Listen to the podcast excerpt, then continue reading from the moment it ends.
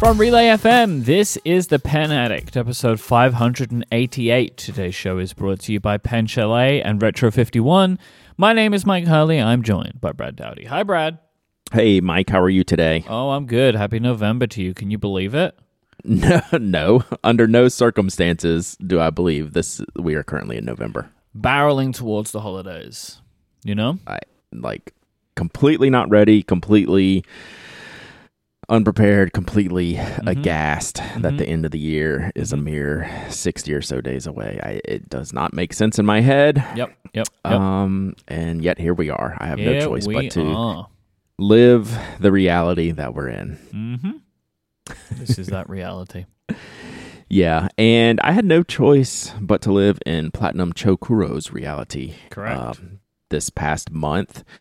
Um, if you are familiar with our past discussions on Chou Kuro, um, this is the Blackest Black ink. We've mentioned this when it dropped from Platinum, then it was kind of delayed, and it finally came out like in the summertime. And people started getting their hands on it, and reviews started coming out, and then it was sold out real quick. And I waited to get my hands on one because I wasn't like totally jazzed about this whole thing. So the idea behind this ink, just to recap, because we're going to talk about my review. So I finally spent some like quality time with it because that that's what I wanted to do for this ink, as It opposed needed to it. yeah, as opposed to a standard ink, this is this is uh, a special ink in in many ways. So this is not only the platinum's words, the blackest black fountain pen ink to be used in fountain pens. It's a very aggressive pigmented ink, right? Like Yep. they, you know, the joke when we when it first came out was that you could only clean it with distilled water and they would actually sell you like a little vial of distilled water to clean your pens with and things like that.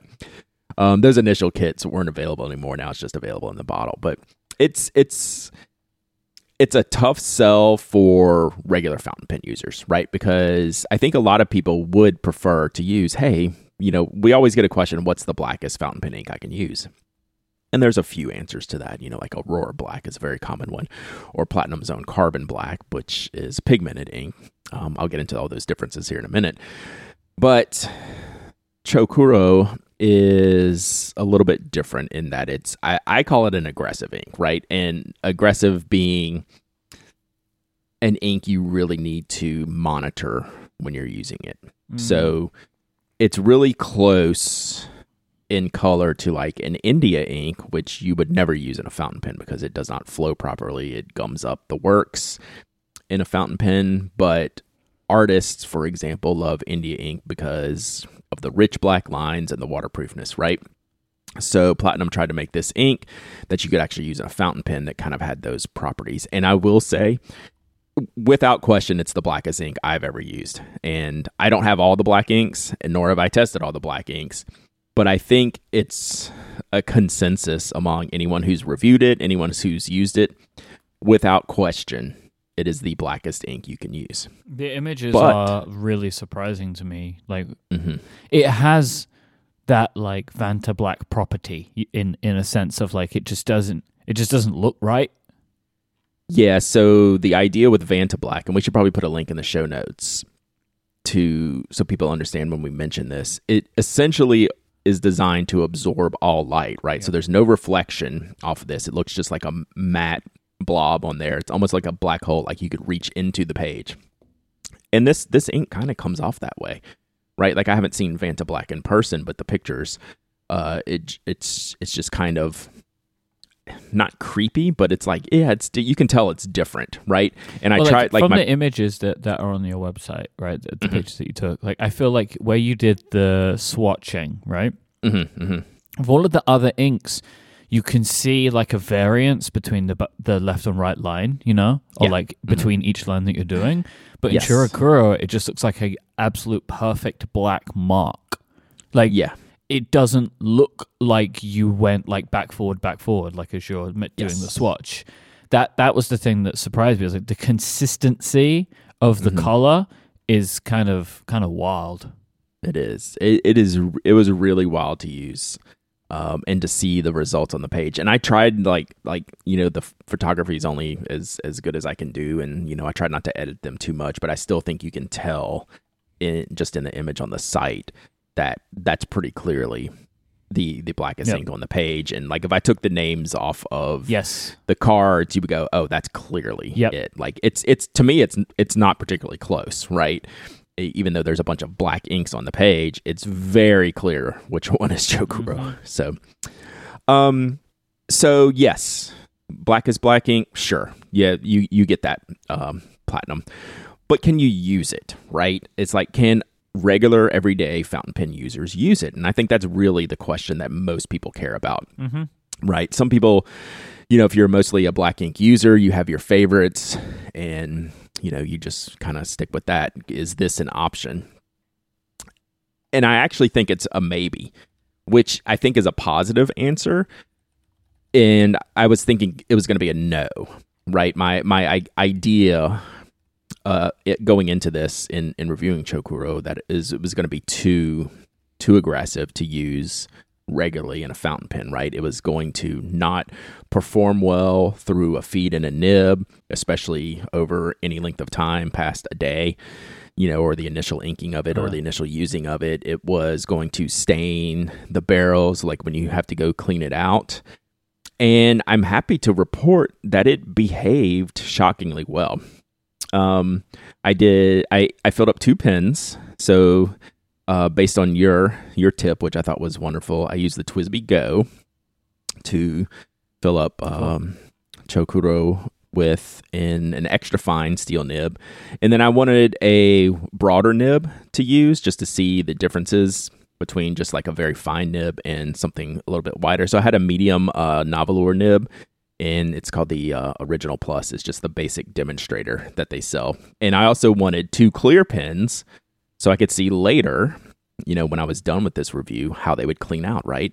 If it stained the barrel if it's got stuck in the feed if it took extra work to clean right? That's an important factor because a lot of listeners who use more aggressive inks you know your shimmers your heavy sheeners your iron iron gall or pigment inks are used to the maintenance routine that's required to have that little bit of extra in your pens, right? So, you know, with a shimmer ink, you want to make sure you can kind of disassemble whatever pen you're using to make sure you get it completely clean. Yep. With a pigment and or iron gall ink, you want to make sure the same way so you can like rinse out the barrel so it doesn't stain.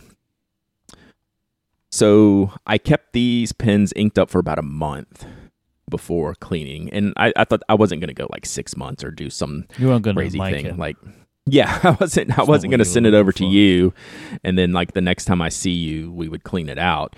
But I have to say, after just a month of very little use in between, that they cleaned out flawlessly. It was just like I was cleaning out like pilot black from them. So it was what's going simple. on here then? Like, why are they being so, so, like scaremongery with it? I think there is a degree of care that is needed. Okay. because I you one of the things you'll notice if you're if you've ever used a pigmented ink when you go to clean a pigmented ink the ink residue in the water is a little bit stringier right? And you can tell the difference between just the standard dye based ink and water. It just makes the water look like kool-aid where the pigmented inks you can almost see the particles in there Okay. right so there's a little a bit of a difference There's a solid, like you can see a kind of Yeah. solid in the in the liquid. yeah Okay. so you can see that and then that in turn d- due to how it is manufactured and made it's going to be a little bit rougher on your internals of your pens so i think they're just being overly careful about this and i think that's fair um, i did not use distilled water to clean my pens i wanted to do i wanted to just use tap water because i figured that's what 99% of the people are going to use and, and it cleaned out fine. The only issue I did mention one issue I had. I have a Kakimori dip nib, Mhm. which is has these little grooves in it, and I did find if I didn't clean that off right away, the ink would kind of stick to the the grooves in there. So I had to do a little extra cleaning. so uh, that get that that was out. different to Mhm. to what you've seen in the past, like with different products. Yes, nothing else. None of the other standard inks. You would just kind of like wipe them off, and it would be clean. This would, would get the black would kind of stick in the grooves a little bit. So, um, writing performance, between the extra fine nib and the medium nib, there was a difference. My extra fine nib was very inconsistent. And I think that's a little bit of the behavior of this type of ink being pigmented and maybe a little bit drier or drying a little bit quicker when it hits the air, like on the tip of the nib. I, I my Yeah. extra fine nib was very inconsistent. Whether I I used it when I just inked it up, I used it after sitting for a day, I used it after sitting for a week, and I used it after sitting for a month or for twenty days, and it wrote exactly the same every time. In that it was inconsistent, right? It didn't matter. Like my twenty days later performance was exactly as my initially inked performance. It it didn't seem to like the extra fine nib. The medium nib, on the other hand, was glorious. Like mm. it worked every time I uncapped the pen. And I was worried it would have some of that kind of dryness in the nib or hard starts, skipping, things like that, railroading, and it just worked flawlessly every time. You know, I haven't used every pen and ink combination, I mean, every nib and feed combination with this ink, obviously. You know, it's limited to these two that I chose, and the medium works spectacular in this narwhal. Right. So, um, I did quickly test the waterproofness, and it's clearly waterproof, just like the other pigmented inks I tested in Platinum Carbon Black and Sailor Nano Black. You know, that works as expected. You know, an, an artist is going to know better than me. You know, when they're using this black ink as a as an underlayer with watercolor washes and things like that. I won't profess to to know that and how well that's going to handle you know that type of ink or that type of water or wash. Um, and the and the last comment I wanted to make was when I put the post up on Instagram that my review was live. The people in the comments universally praise this ink for how easy it was to use, which shocked me. Well, I guess it's it's that's coming from a different space though, right? It's like hmm easy to use compared to what people believed, right? Like and, and Yeah, that that it, this isn't an ink that's easier to use than regular inks, right? Like right. it's there's still going to be some asterisks as you mentioned, but I think we've been talking about Mhm. this. Obviously, Pilot is so focused on it that like this Platinum. ink is a platinum. Sorry, this ink Mhm. maybe Pilot too. I don't know. Maybe they don't like it. Mm-hmm. That that this ink is so particular and difficult that like Mhm. it puts that thought in your mind, and then when it works. Basically, regularly, you're like, "Oh, this is this is a dream." It's like it's True. it's actually just working as it should. Um, but it is interesting to me. I- wanted to ask a question about you saying the fine and the medium, and this might be a Mhm. stupid question, but I'll ask it anyway. Mhm. Do you think the fineness of a nib would make it so that less ink would flow through than a medium and broad? So, like that that way, the particles might be getting stuck. I mean, it, it's possible, right? It still has to. So the the way the capillary action works and the ink is drawn down the feed, it really the ink should sit under the nib on top of the feed, and then that's what goes down the tines to the point of the nib. So I would expect it to flow okay, but the actual tipping and the actual tip when the tip hits the page it was never flowing as well. Like i would still think it would be able to draw from a similar pool of ink if that makes any sense at all um, for those who, who don't know how this works. Uh-huh. so like the the ink is actually being drawn from around where think about where like your breather hole is on the fountain pen nib under that area of the nib and on top of the feed, literally like between the nib and the feed, is where a lot of this ink is kind of stored before you write with it. So I wouldn't think it would make too much of a difference. I would expect better flow from an extra fine nib than I got. So I don't think that's completely the issue. I'm just trying to work out why a, Mhm. a, a fine is, is doesn't give you as good results and a medium is perfect. You know what I mean? Like, it's, So there's got to be a reason. It's this fine and this medium, right? Like I'm not like I didn't explore more. Like could I have gotten another nib, fine nib, tested it and be perfect? Like if I grabbed like a pilot fine nib or a pilot extra fine nib, what would my experience have been like? You know, that might have been a good test, right? Mm. It could have just been this nib and feed, the way this worked, versus the medium nib and feed and how it worked and how it was capped and everything like that. So there's a billion little variables where it might just not be, hey, it doesn't work well in extra fine. Um, it just could be my setup, and I didn't uh, explore it that much. Okay. So no, I, but I think that's a good question, right? You're gonna get Yeah. it- it's you get less ink on the page, but I think the delivery of the ink should be reasonably the same. So I don't know if I'm explaining that right, and if it, anyone's understanding what I'm trying to. to I know what you're saying. The, it Yeah. passing through the system should be the same. Mm-hmm. And it should be similar. Yeah. Yes. but so there's something going on with like why is the ink because it's not like Yeah. as So it could be it through it's not like on a medium the tines are larger right. right or like you know like the split in the tines Right, right. Just the the part that touches the page is Yeah. wider, so it, it's it's allowing it does allow more ink to flow down, right? Because Yeah. it has to put more on the page to fill that to you know surround that tipping, so it's out on the page. But I, if you I are planning to do more testing with this Mhm. maybe Mhm. that would be a thing like yeah, what, I would actually it get to work with different with different um nib sizes on a kind of, Yeah. kind of like a I would go yeah. my next test. I will go straight to something even finer than Yeah. like a steel JoWo extra Yep. fine. I would go to like Yep. I would find one of my Japanese extra fine steel nibs and and see how that worked, and then I'd probably try like a 1.5 millimeter stub. We would we would continue to like extend the range. I think that would answer the question to be honest Mm-hmm. right like if you yeah, went straight to extra fine Yeah. Yeah I'll probably do that. I'll probably do that because I think you can use this ink, right? Like I'm not Yeah. scared of it. Like I'm I'm I'm pretty open to what inks I use and like I like iron gall inks don't bother me, pigmented inks don't bother me. Some people won't touch them with a 10 foot pole. That's completely fair and I get it.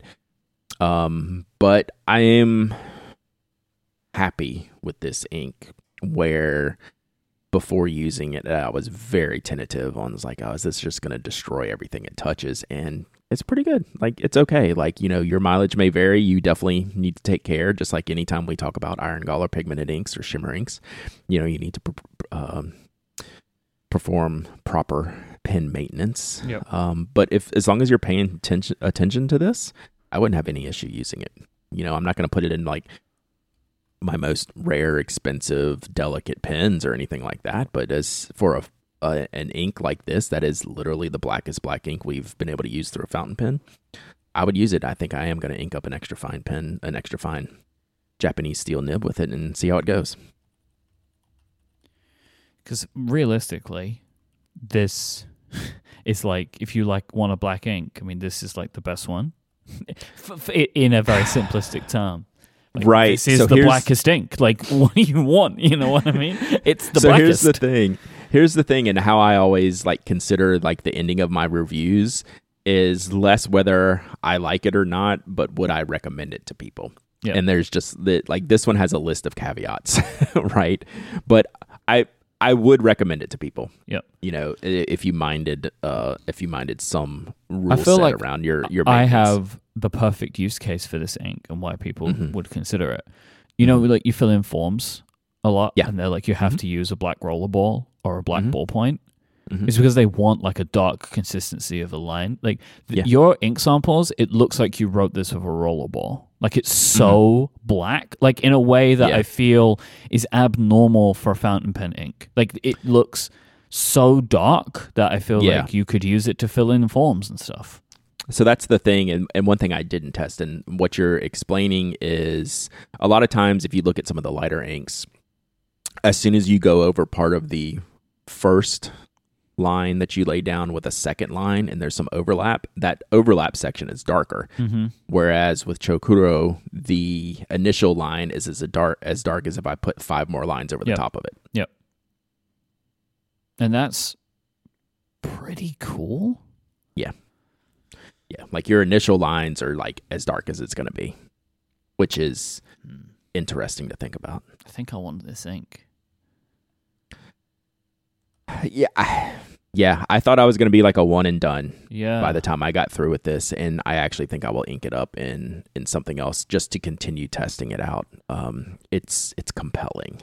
And, you know, again, not for everyone, but I I do think it's compelling. I'm gonna buy it, Brad. Yeah.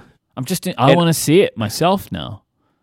Now, artists are gonna love it, right? Artists are definitely gonna love it. Like platinum carbon black is the go-to pigmented black ink, and I don't know that it's gonna take away take away like some of the market from their own Yeah. product because it's it's expensive, right? It's it's twice the price of platinum carbon black, and platinum carbon black is just a workhorse ink, workhorse black ink. Yep. It's a pretty different color than platinum carbon black, and platinum carbon black has always been considered one of the the blackest inks on the page. So we'll see. It's it's interesting. It's um. I, I'm just wondering if they're gonna have a blue now, like the bluest blue, right? Mhm. There's some like cobalt cobalt blue stuff you can you can make that is like an ex- insanely rich blues with some permanence. So I don't know. I don't know. To be interesting. So Although now I've looked at it, it's fifty pounds. I don't think Yeah, I yeah, yeah. that much. I don't think I I, totally- yeah. fifty pounds. That's a, Yeah. I don't think I'm going to get that kind of use out of it. That's really expensive. so real quick on the pricing, it is, but based on the level of nerdery that you're at with this stuff, yeah, the fountain yeah. pen stuff, a dollar per milliliter. We pay twenty dollars for twenty and twenty five milliliter bottles all the time. This just happens to It's be just- a large capacity. I would say this is maybe a little bit more ink than most people need for this. Yeah, like, it's 60 milliliters. There will be a lot of people that want to do what I'm doing, which is like I just want to try it. Yeah. One of the biggest benefits of platinum carbon black is that it is available in cartridges. So a lot of artists use that for brush pens and uh, like desk pens and art pens. So the cartridge availability, we'll see. They would have to charge a fortune. This would be a For not very much ink. though. It Like, would, I just- good for cartridges. I think the cost might actually just that might actually really blow our minds because cartridges are always more expensive. But it's And, less um, cleaning though. And, and cartridges are just easier, especially f- like especially for artists, right? Yeah. The platinum carbon black uh, cartridges for artists are just like a core component. You just throw them in your bag. You know, when your brush Yeah. runs out of ink, you just pop in a new cartridge. You know, it's it's just super super convenient. So I don't know what the I mean I don't know what these would cost. It'd be like fifteen dollars for six cartridges, which would be outrageous, but I Hmm. it it could be useful for some people. So And this is not the way I thought this was going to go. I'll tell you that. I, I agree. Like I had my hopes up, right? I just didn't think I thought it was just gonna end up like being bad inside the pen and having a fight to clean it out. But it was I I took l- literally no more effort than if I was just cleaning out Pilot Blue out of any pen. It was simple. So good stuff. I hope to uh to see more from Chou Kuro and I am going to uh continue to use it. So we'll see how it goes. We'll report back later. This episode is brought to you by our friends over at Pen Chalet. Pen Chalet have your favorite brands and all of the products that you are going to want. They're an authorized dealer. They believe in very fast and reliable customer service. They're adding new styles of products each and every month, and they run special discounts all the time. But I want to tell you right now about Pen Chalet's Fountain Pen Day giveaway and sale options. You go to penchalet.com right now and you're going to find loads of stuff to celebrate Fountain Pen Day. They have a sale that's going to run all of this weekend, so the weekend, uh, the first weekend in November, and all orders will get chances to win from a wide array of giveaway items. So if you make an order at Pen Chalet, you have a chance to win from a huge selection. Uh, and as always, you'll find lots capital L, capital O, capital T, capital S, lots of great deals over at Pen Chalet. They also have, as well as fountain pens and ballpoints and mechanical pencils, they have all of the accessories you're going to need. So even if you don't need a new pen, but maybe you need some new ink, maybe you need a new pen holder, you can find all of this over at Pen Chalet. They have low prices on high quality pens and a 100% satisfaction guarantee. They sell internationally with great shipping rates, and you can get free shipping on orders of over $75 in the US. So go to penchalet.com, P E N C H A L E T.com, and check out the Fountain Pen Day giveaway and sale, as well as clicking the podcast link at the top of the website, using the password Pen Addict, and you'll be able to get your hands on a code that you need you can use to save 10% on anything at any time over at Pen Chalet, and also the use the password Pen Addict, and you will see a large selection of offers for listeners of this show. I love it when new random things pop into the list. The first item is the Platinum uh, fountain pen. So this is their steel nib uh, artwork series that I reviewed the Mount Fuji model several years ago, Mhm. and I wasn't sure, like, ah, is this going to be worth it? And you know, am I going to enjoy it? And it turns out I really liked it. So this is something fun to look at. Um, you know, if you're interested, if you like platinum nibs, platinum steel nibs, and have a little bit of extra artwork on the barrel. And then I think Ron might have been listening to us. They also have the platinum brush pen, the Makie fountain pen, uh, mountain. Uh, Makie brush pen barrel, which again like Easy takes the platinum carbon. I know platinum carbon black cartridges. I might have to get one of these. I've always been Oh, wanting sick. one of these. Um, they're really good price, and it's it's essentially a refillable brush pen. Literally, what I was just talking about a minute ago Huh. Uh, except a more a fancier model. Like you can Yeah. obviously get like cheaper models, but this is like ooh fancy model, and I really really like that. And also the Platinum Procyon is in here uh, for uh, a really great price, and always love those. Uh, along with wow, just a random. Uh, older i'm i'm gonna this will be a secret you'll have to go see which platinum 3776 is in here um because i think this is an older limited edition one that I wonder if they just uh, came across some inventory from and, and put this on the list. Um, aside from this, I just recently used my uh, our discount code here to place an order. I got some Dominant Industry inks. I bought an Opus 88, so uh, maybe we'll talk about that by the next time. Uh, our Pen and Chalet sponsorship rolls around. I'll have had time to use some of this. I just unboxed it yesterday on stream, so you can go check out my Twitch stream where I had a Pen Chalet unboxing of some fun stuff that I Very ordered. cool. So So as always, penchalet.com, P-E-N-C-H-A-L-E-T dot com. Our thanks to Pen Chalet for the support of this show and Relay FM. our shout out of the week since we're talking about inks Shout let's go check out ink explorations i may have uh, given them a shout out before but that's okay i'll, I'll give multiple shout outs to multiple people because what they do over at Ink explorations is review an ink but in several different formats. There's lots of traditional writing and looking at the colors and swatching and then there there'll be a post on like the artwork and how the different inks uh, handle like during like um you know watercolor washes and things like that. So there's a lot of different options for like take a single ink and then they'll they'll kind of review it in several different ways and formats which is something i like that's something i don't do it's something i don't see very much so i always you know anytime there's an ink review there's always like three different posts about the ink in different ways that they're um that they're going through the process, showing you the colors, how different colors work with different, you know, applications, whether it's just writing or, you know, with watercolors and washes and things like that. So go Mhm. check out Inkxplorations if you have not already. I have an anecdote for you, Brad. Okay. So a couple of days ago, I was uh, on Instagram and uh, I got an ad for a notebook of some kind, and um, or it may have been yeah, I got an I got an ad for this like notebook series. I think it was like a, a British guy. You know, he. I, I'm not going to give too many details about it. Uh, he he created a little notebook brand of his own. Um, and I'm going to go with not you, correct? We're Not not, we're me. not getting Okay. not me. This is like not like one of these things where it's like a friend of mine.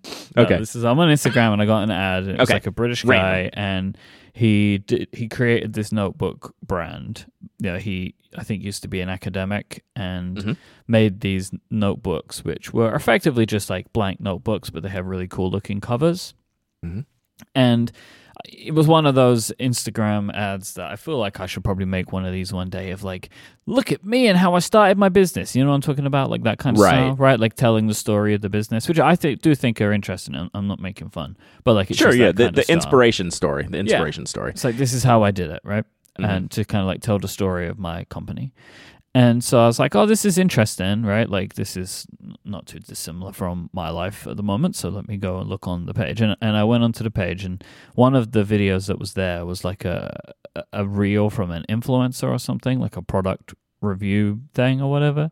Okay. And just one of the things this person said just really stuck in my brain. So they were like looking at the notebook and they were saying about how high quality it was. The paper is so thick you could even use a fountain pen.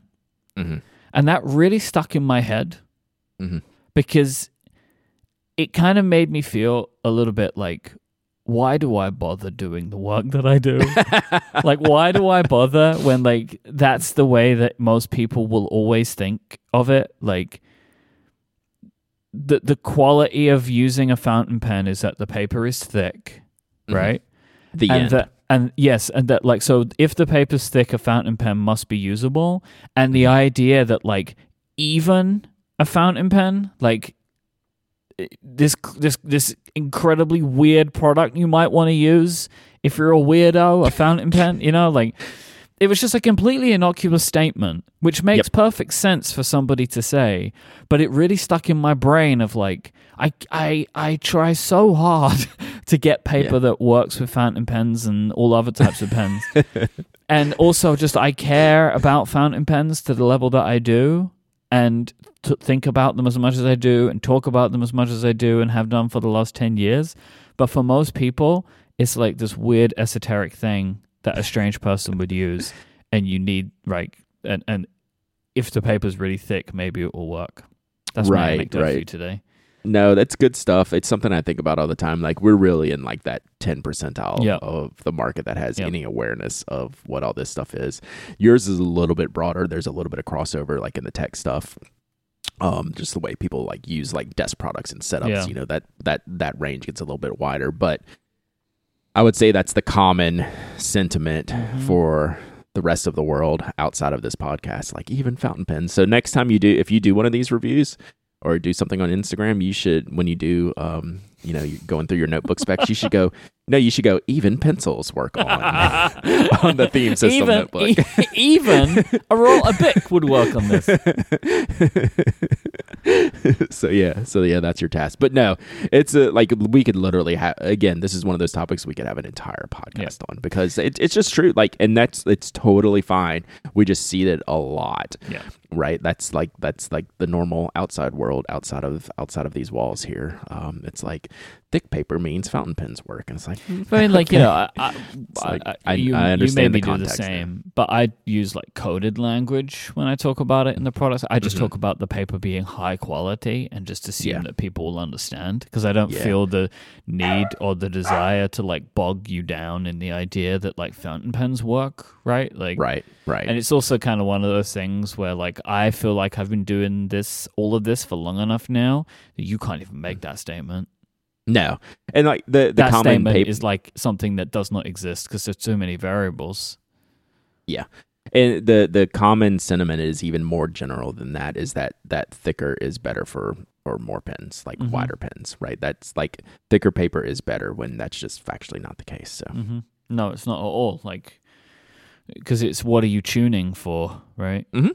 Yep. Like, if if bleed through is your number one thing, then yes, but that doesn't Yeah. necessarily mean that it's going to feel nice. Look at Tomoe Yeah. River, right? right if they if they only knew mike we, they we need to ass- we need knew, to Brad. assimilate more people we've only been doing this for a decade why haven't they learned Maybe yet? I should just get in the comments of all these posts. Do you reckon that will be helpful? actually Well, you could be actually- actually guy I, that feels like a good idea. I should try that. that feels like a great use of your time well, actually, someone should come up with a name for people like that. You know? Yeah. All right, I'm going to save us here, and we're going to actually go fill out an ink survey, Mike. Well, so, a friend, friend Wait, of is the this for fountain pens? this is fountain pen inks. No way. Mike. No way. Um, yeah, friend of the community, Dr. Uh, Nicole Sharp, is starting a survey. They are uh, they study the physics of fluids, and this is so super interesting. And they've put out a survey, and I've linked it in the show notes. I, I put it up on the blog. They've taken uh, like ten very specific inks to want to know if you have tried these inks and have experience with these inks, and if you have experience with these inks, can you determine what you think about the dryness of the ink on the page or the wetness of the ink on the page? So it's very, very specific. Go take a peek at it. this is very And- specific. so I'm I'm wondering if there's going to be some like groups or like if this is like a part one. Like are we going to see like I would like to see some more basics, right? But um like this is even specific for me. I think I've used like three of the the ten inks um on there and could answer. Otherwise i just answered like not familiar or whatever. But still go take a look. The idea is interesting and i want to see this progress. So if you can go take a look at this fill out what you can and um and and we'll go from there. Like i think this is just a starting point and we'll see um, what they come up with in the results of this survey, if there's going to be additional parts and pieces, and uh, how it's all going to work. But I just wanted to spread awareness of this, and uh, it would be very helpful um, to uh, go fill this out. Um, speaking of helpful, Mike, Hmm. I'm going to be manning the counters at Atlas Stationers uh, this Friday for pa- Fountain Pen Day. Mike, I will be in store in Chicago at Atlas Stationers with Carrie Yeager Fountain Pen Day and Kenro Industries and the team at Atlas Stationers. I tend to, um, I do tend to like wander behind the counters and help people out. That's just where I'm most comfortable when I do these in-store events. But all day this Friday for Fountain Pen Day, I will be at Atlas Stationers. We've mentioned this before. Um, Yeah, I will say I from am- personal experience, I'm gonna I'm gonna jump on that for a second. Whenever Mm-hmm. I've done meetups and stuff, Uh-huh. I always prefer the pen ones because there's usually a desk or a table that I can stand behind. Because Yeah. when when you're chatting to a bunch of people, it really helps to have like there is a physical thing where I'm on this side and you're on the other side and we're talking mm-hmm. and I could be talking mm-hmm. to six people rather mm-hmm. than like and they're all in front of me rather than what can happen sometimes is people start to like curve around you and then you're not sure where to look right but like when you've got the desk or the table everyone's there like you can all look at each other there's like a defined distance we're all standing and we can talk to everybody and like it's all going to be a good time like i've always liked that about the pen shows that there was Yeah. this like defined like process of where we're all going to be standing and talking Yeah, because there's a much more physical show and tell aspect of Yes. these events, right? Like, hey, I like me personally, I put together a specific show and tell kit to bring, right? I brought some pens that I would normally bring to a pen show where I'm meeting people for the first time and they've heard me talk about the Sailor King of Pen and, you know, why they shouldn't buy it and a Nakaya and why I think it's so special, or my Pilot Murex, which I never shut up about. Right, I bring these things to do like a show and tell, and you know, I I want people to be able to try some of these things, even though we're in a in a big pen store with lots of lots of inventory and all kinds of pens. You can still give like these experiences to to people who are just getting into things for the first time or maybe have heard about something and never seen it before or got to hold, hold it before or use it before. It's just such an enjoyable time to spend with other people in the community and i'm getting to do it on one of the biggest fountain pen days of the year in a store i haven't been to. So like this is a very new experience for me and i'm i'm actually very very excited about this. I mean not that i wouldn't be but like i am stoked about what's going to take place on friday and like i literally know nothing that's going to take place on friday other than i'm going to be there in store all day, hanging out with Carrie, with Brendan, the whole team at Atlas Stationers. I know um, we're going to try to do a little live podcast they'll stream to Yeah. like YouTube or Instagram or something. We'll see how that goes. But that's like the there's like no official things, so it'll just be a big hangout, um, a big fun experience and a new experience for me. So I am I can't wait. Uh, I, I I'm really really excited. So I is fly this out your tomorrow. main, main thing in chicago is like this is what you're going for Yeah, so I'll Yeah. get in. I'll get in Thursday afternoon, spend all day Friday at the shop, and then leave Saturday morning. So like I'm just in and out. So should be good.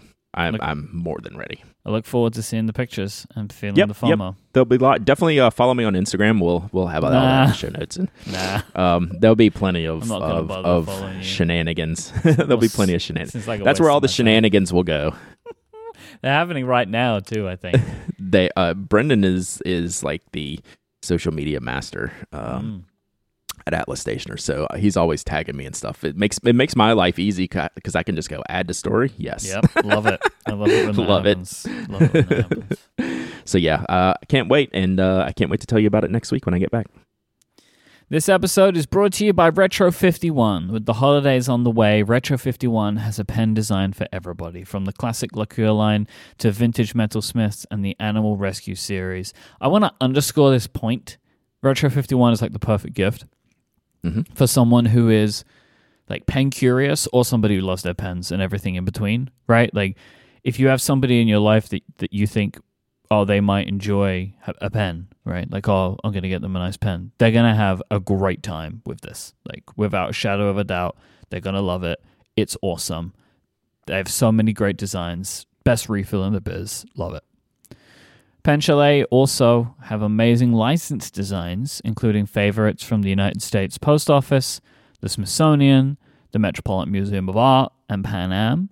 You can say thank you with the USPS thank you pens, or show them you love them with the USPS love pens, or maybe give the gift of art with pens from the Metropolitan Museum of Art or Smithsonian, or why not inspire a trip around the world with Pan Am's Retro Clipper?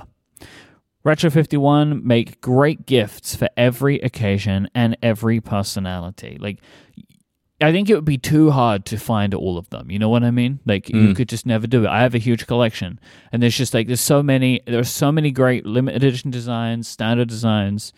They're one of the best around. Head to your favorite retro dealer, or you can shop directly on retro51.com, where they also have a merch page where you can get t-shirts, socks, notebooks, and also e-gift cards too. So maybe you feel like you know it's Christmas Eve, and uh, you forgot to get that gift for Uncle Bob, buy him an e-gift card for Retro51. If you order $50 or more on retro51.com and enter the code PAJOLLY, that's all one word, PAJOLLY, you will get a special gift with your shipment. Information will be in the show notes. Plus, orders over $75 receive free shipping on retro51.com. Offer ends December 31st. As Retro51 like to say, life is too short to carry an ugly pen. Thank you so much to Retro51 for the support of this show and Relay FM. So, a couple of things before we get into some shenanigans. I don't have a Retro 51 packed for my trip, so I think I should correct that. I'm staring at the pink robots. Maybe that needs to make the trip with me. Classic. Um, I also just bought the Owl Rescue, which is one of the cooler ones that they've uh, released here uh, this year in the past few months. I'm going to do a giveaway for that one on the blog. I bought that purposely to give away. Again, you know, like you say, you buy it for gifts because it's just so easy. And third, I might need to pick up the Pan Am Clipper because I bought the poster and I just haven't picked up the plane model yet. So if I Mm. see that at Atlas, that might be coming home with me. So yeah, all in on the Retro 51s. Always. I'm not sure they're as dangerous, Mike, as a thrown Lamy AL Star. Oh, Do you is it horror recall last time? week's? No, no. This is last week's Ask TPA, Mm-hmm. Where we needed proof, Mike, of the stabbing of Yep. the bicep, and I went in on Josh saying, "Okay, okay, settle down here. This Mhm. was uh, there. There's no way. Like this is this is a tall tale. This there was probably something that took place." Mike, let's just say I got follow up, and there was an image attached. Okay. we're not gonna be sh- we're not gonna be sharing the image, I but I did get to it. see the image. No, no, no. We're not gonna show the image, um, but I, I will refer to it. So. I want to uh, read the email in Uh-huh. its entirety. Uh, it's not very long uh, from Josh after after my diatribe, uh, calling him out last uh, last week. You threw Um, down the gauntlet. I think I did. I did. And you know what? Josh came correct. So here we go. Howdy, Brad.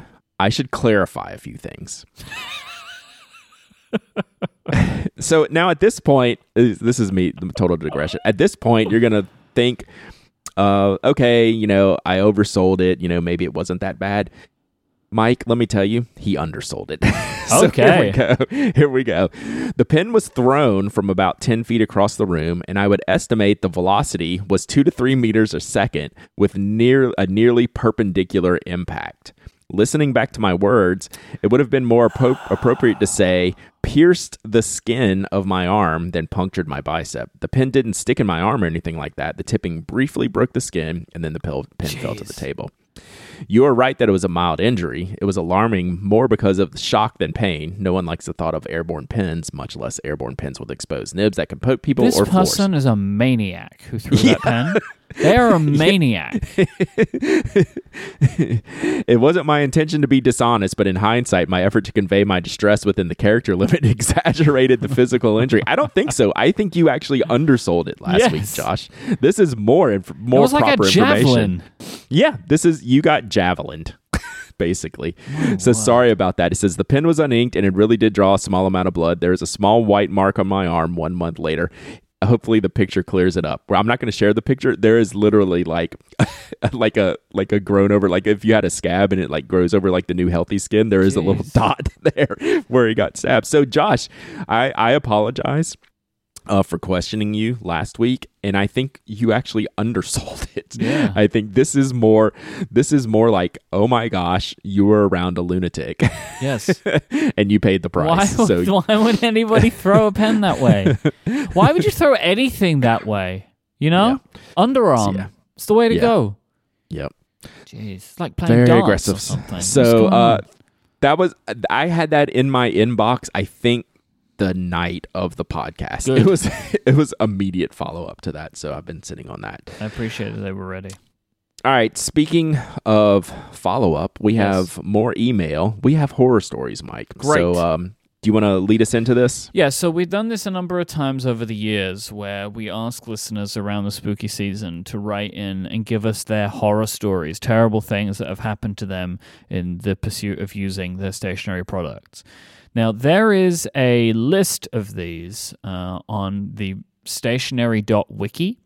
Now, me and Brad were talking about this on the show. I'm not sure if, and we are not sure if this is the full list. We can't remember if we've done one of these episodes where we focus on these stories since episode 381. We both believe we have, but I don't know that to be true. But this list was has been kept up to date uh, for at least a period of time of all of the horror stories that we have written in, plus the five entries that we have deemed Hall of Fame worthy. So there is like we get them, and then if they're bad enough, we'll put them in the Hall of Fame. And I would like to uh, give the brief summary of each of the five uh, Hall of Fame entries as written by the authors of the stationary wiki.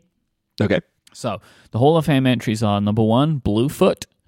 Uh, David was inducted in, no- in November 2018. I'm not going to bother with the dates because they're all like 2018, 2019. David's with David's first pen and ink purchase, uh, they accidentally spilled the bottle onto their mother's carpet and stained their foot blue. Mm. Violet Palm, Emil, while packing for a hiking trip, decided to harvest pilot platinum violet ink from unused cartridges with a syringe. After taking a break, they reached over their workspace and accidentally stabbed the needle into their Oh, palm. The syringe was this. empty, with the ink injected into their hand. That is hmm that might be the. I would be surprised actually if there is a worse one than that. As I go, because Yeah. I remember this now. That is just Now upset. I remember that one, and yeah, Yeah. I, that one was it crazy. makes me I'm actually feel good. So I'm at, I in I I will probably remember a lot of these when you say them, and I want to say this one. There is one that that I will say that I do recall specifically that I thought was horrible. We'll see if it, we actually All right. deemed it a Hall of Fame because there there is there's different rulings on these things. Yep. So let me see. I'll you, I'll tell you if it is. Signatory from Anthony. While walking a client through a plea in court, Anthony left to retrieve a file before continuing. Upon returning and giving documents to the judge, Anthony discovered his client had graffitied the documents with expressions of friendship and a heart using Anthony's vanishing point. After a stern dressing down by the judge, the client was allowed to refile the proper paperwork without repercussion. what That's the amazing. hell? I don't forgot about remember that. that. at all.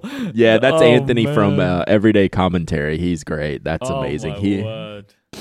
he always sends me like legal stationery stuff. It's good stuff. Hulk Hands from Roland. Before a church event he helped organize, Roland opened delivery of ink only to find the cap had cracked in transit. The resulting cleanup still stained the tile grout, his kitchen cabinets, part of his suit, and his hands a bright green color. He attended the church event late with Hulk green hands. nice. And then the final one is the Emerald Curse from Evan, who wanted to surprise their wife with a TWSBI Go filled with Emerald of Chivor ink. Mm. Evan accidentally spilled the ink in the kitchen. Despite best efforts to clean the ink, their daughter still later came out of the kitchen with green ink spots and has continued to find fresh ink in the kitchen since that initial spill. The source of the ink has not been discovered. There is an emerald curse upon my kitchen evermore. That's amazing. five. I remember that one. That one tracked. That through. was so the one? No, no, no, no. So Okay. the one I recall that was I, it was very horrible, and I'm wondering if we didn't do it because it was very like a self-inflicted, like on an accident. Someone left their case on top of the car and had like Kanilea and some like some other stuff on the car and like drove off. I'll, I'll have to go back and find that one. Um, Yes, I remember that one specifically, but, but I can't remember the remind outcome. me, did they recover those pens? Seems like they might somehow there was some I have a memory of this, and if they Mhm. did, that was why we didn't put it in the Hall of Fame because it was Could like be. a temporary bad thing that happened, right? Where like I think we were we were starting to get a lot more strict about what would go in the Hall of Fame and what wouldn't, and Mhm. I think the, the the ruling that we made on that, if I'm remembering it correctly too, was that they weren't lost, so it was just Right. temporary. Yeah, crazy. Oof. But yeah, it was that one that one that one sticks with me. That one sticks with me. All right. We have two to go through today. Uh Mike and I have not read these. I've copied um copied them into my my text app so I can read them easily. And uh, we'll we'll see how this goes. So this first one is from Alex. Says, "Hi Brad, hi Mike. Here's my fountain pen horror story and a bonus bit of follow up about Traveling Ink at the end. So I haven't read this, so I don't know the the organization here. So here we go. The San Francisco Pen Show snuck up on me this year. I live in the Bay Area, so it's usually a given that I'll go, but this September was unusually busy for me, so I didn't get a chance to plan out what I wanted for the show or set a budget. On the very first day of the show, I spot the most beautiful vintage vanishing point at Peyton Street Pens. I've always preferred my fountain pens small and black, and because my everyday writing is so bursty, my everyday carry has always been a vanishing point because of the convenient click mechanism. One of my big pen regrets has always been not buying the 2020 Link Black Limited Edition. I think that was a Vanishing Point um, edition. But now on the table was a completely black faceted vintage Vanishing Point that I liked even more than the black Links. Once I picked it up and discovered that it was even lighter than the modern Decimos, I knew I had to have it. And this was still the first day of the show, so if I got up early the next day, I could put my name down on the list to get Mike Masuyama to put a grind on it. Best pen show ever. I love my new setup. I got to try out tons of new paper at the pen show, and I started carrying my new pen around in a single pen sleeve to jot down quick thoughts whenever they came up. Pen was freshly full of black ink, the new Platinum Chou Kuro. There you go. Hmm. To match my all black setup. Oh man, is this going to be a Chou Kuro horror story? I don't know.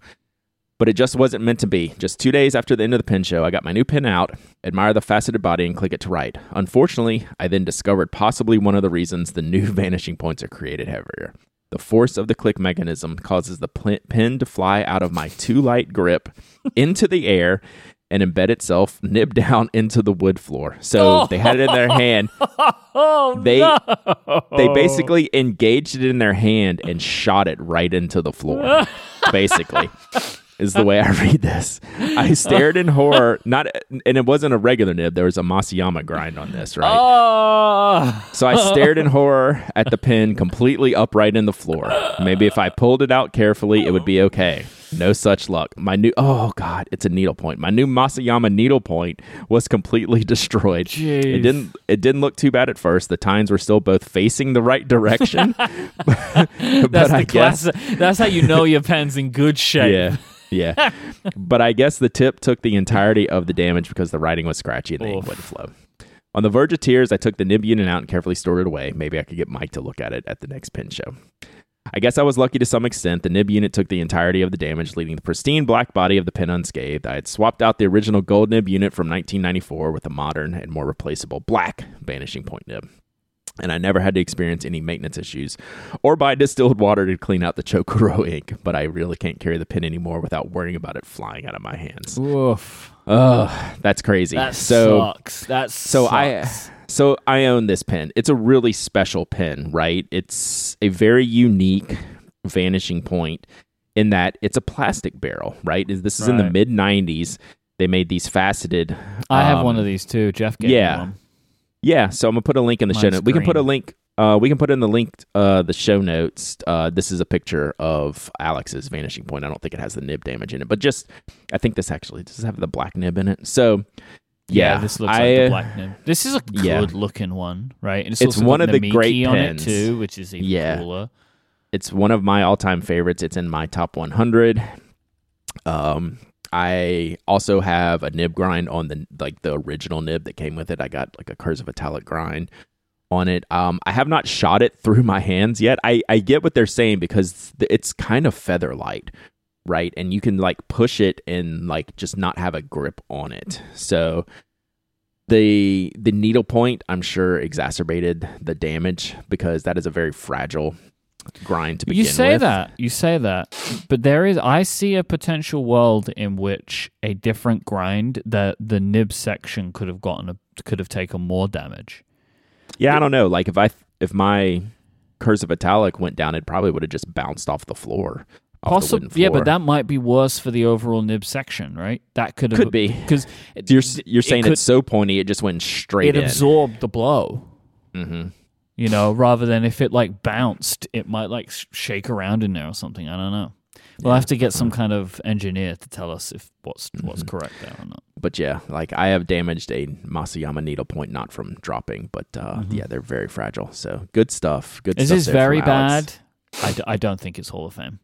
Correct. Uh, I, But I this is very bad. Uh, this is this I feel makes bad like for, I, be- did you say it was gives Alex me, was like, their name? yeah. I feel bad for Alex. Yeah, so this gives me chills, right? Like thinking about it, but Yep. uh, yeah, not not Hall of Fame. All right, next one from my good friend. so my good friend Toasty Treat sent me this months ago. She's just knowing, she's like, Brad, I've got a horror story. I'm going to send it to you, uh, and you know, do whatever you want with it. you know, you can read it. I said, you know what? I'm just going to file this away. I'm not going to read it. And when we do horror stories in, uh, you know, around Halloween, I will break this out. So I, I've had this mail for months, and I have not read it. So here we go. Hi, Brad. Here's my fountain pen horror story. I hope you enjoy. Last weekend, I was on my way to the Chicago Pen Show when I decided to do a little journaling on the plane. I've used fountain pens on planes before without issue, so I didn't think anything would go awry. But I want to Sit- stop you right here. this has potential. I don't know this story. right? I, I, I just like the and I'm trying not to hype it up, but I'm hyping it up.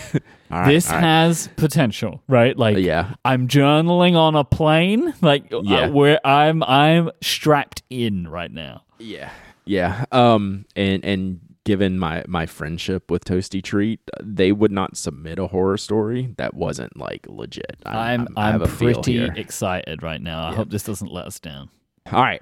As soon as we reached 10,000 feet, I opened my Hobonichi cousin on the tray table. I chose my Pilot Custom 823 because it contained ink that would match my pre decorated journal spread. Pilot Iroshizuku Konpeki, that rich blue most of us are familiar with. Though I had a complex love hate relationship with this pen since obtaining it, I remained determined to give it the chance it deserved. Also, a really great pen choice for flight, right? Because it's a vac- uh, it has a vacuum seal. So, Fate, however, had other plans. As I attempted to write, the pen refused to cooperate. Thoughtlessly, I gave the back of the pen a couple of turns. Immediately, the ink spurted out of the nib, only it didn't grace the page.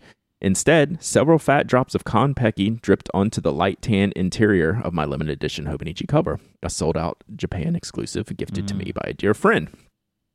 With the plane still climbing to its cruising altitude, the fastened seatbelt sign rela- remained illuminated. I couldn't run to the bathroom. I was trapped, unable to call for help from the flight attendants who were themselves still secured in their seats. No help was coming.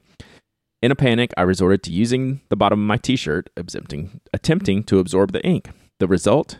A spreading stain on the cover, my shirt stained blue, and my hands covered in ink. Oh, and a blue stomach to match. I forced myself to take a calming breath and think, what did I have in my bag? What could help me in this situation? Then I remembered the microfiber cloth I carry for cleaning my glasses. Retrieving it from my bag, I used my water bottle to dampen the cloth and dab at the ink. At first, I feared I was just making things worse, the water spreading the stain, but to my amazement, the stain began to lighten. I persisted, continuing my frantic cleaning ritual for the next 30 minutes until the cover was as clean as I could get it. Though my hands, shirt, stomach, and somehow even my thighs bore the evidence of my inky ordeal, my precious cover had been miraculously saved. As far as the pen, it is destined for a new home. And what of my seat neighbor, you may wonder? They bore witness to the entire spectacle without uttering a single word. Oh, that's that's rough. That part of the end. This is bad. I was hoping for more. I think, uh, but that part at the end makes it. Oh, I would be die. I would be dying. Right, like if I was having to deal with this next to next to a stranger, I, mm-hmm. I, I think I might just get a parachute and go for it. Like, I'm off, man. You ain't gonna see me anymore. So I'm like living vicariously Yeah. through Toasty Treat, Yeah. knowing that I would not have ever stopped doing exactly what they were doing to try to correct this Yeah. situation Yeah.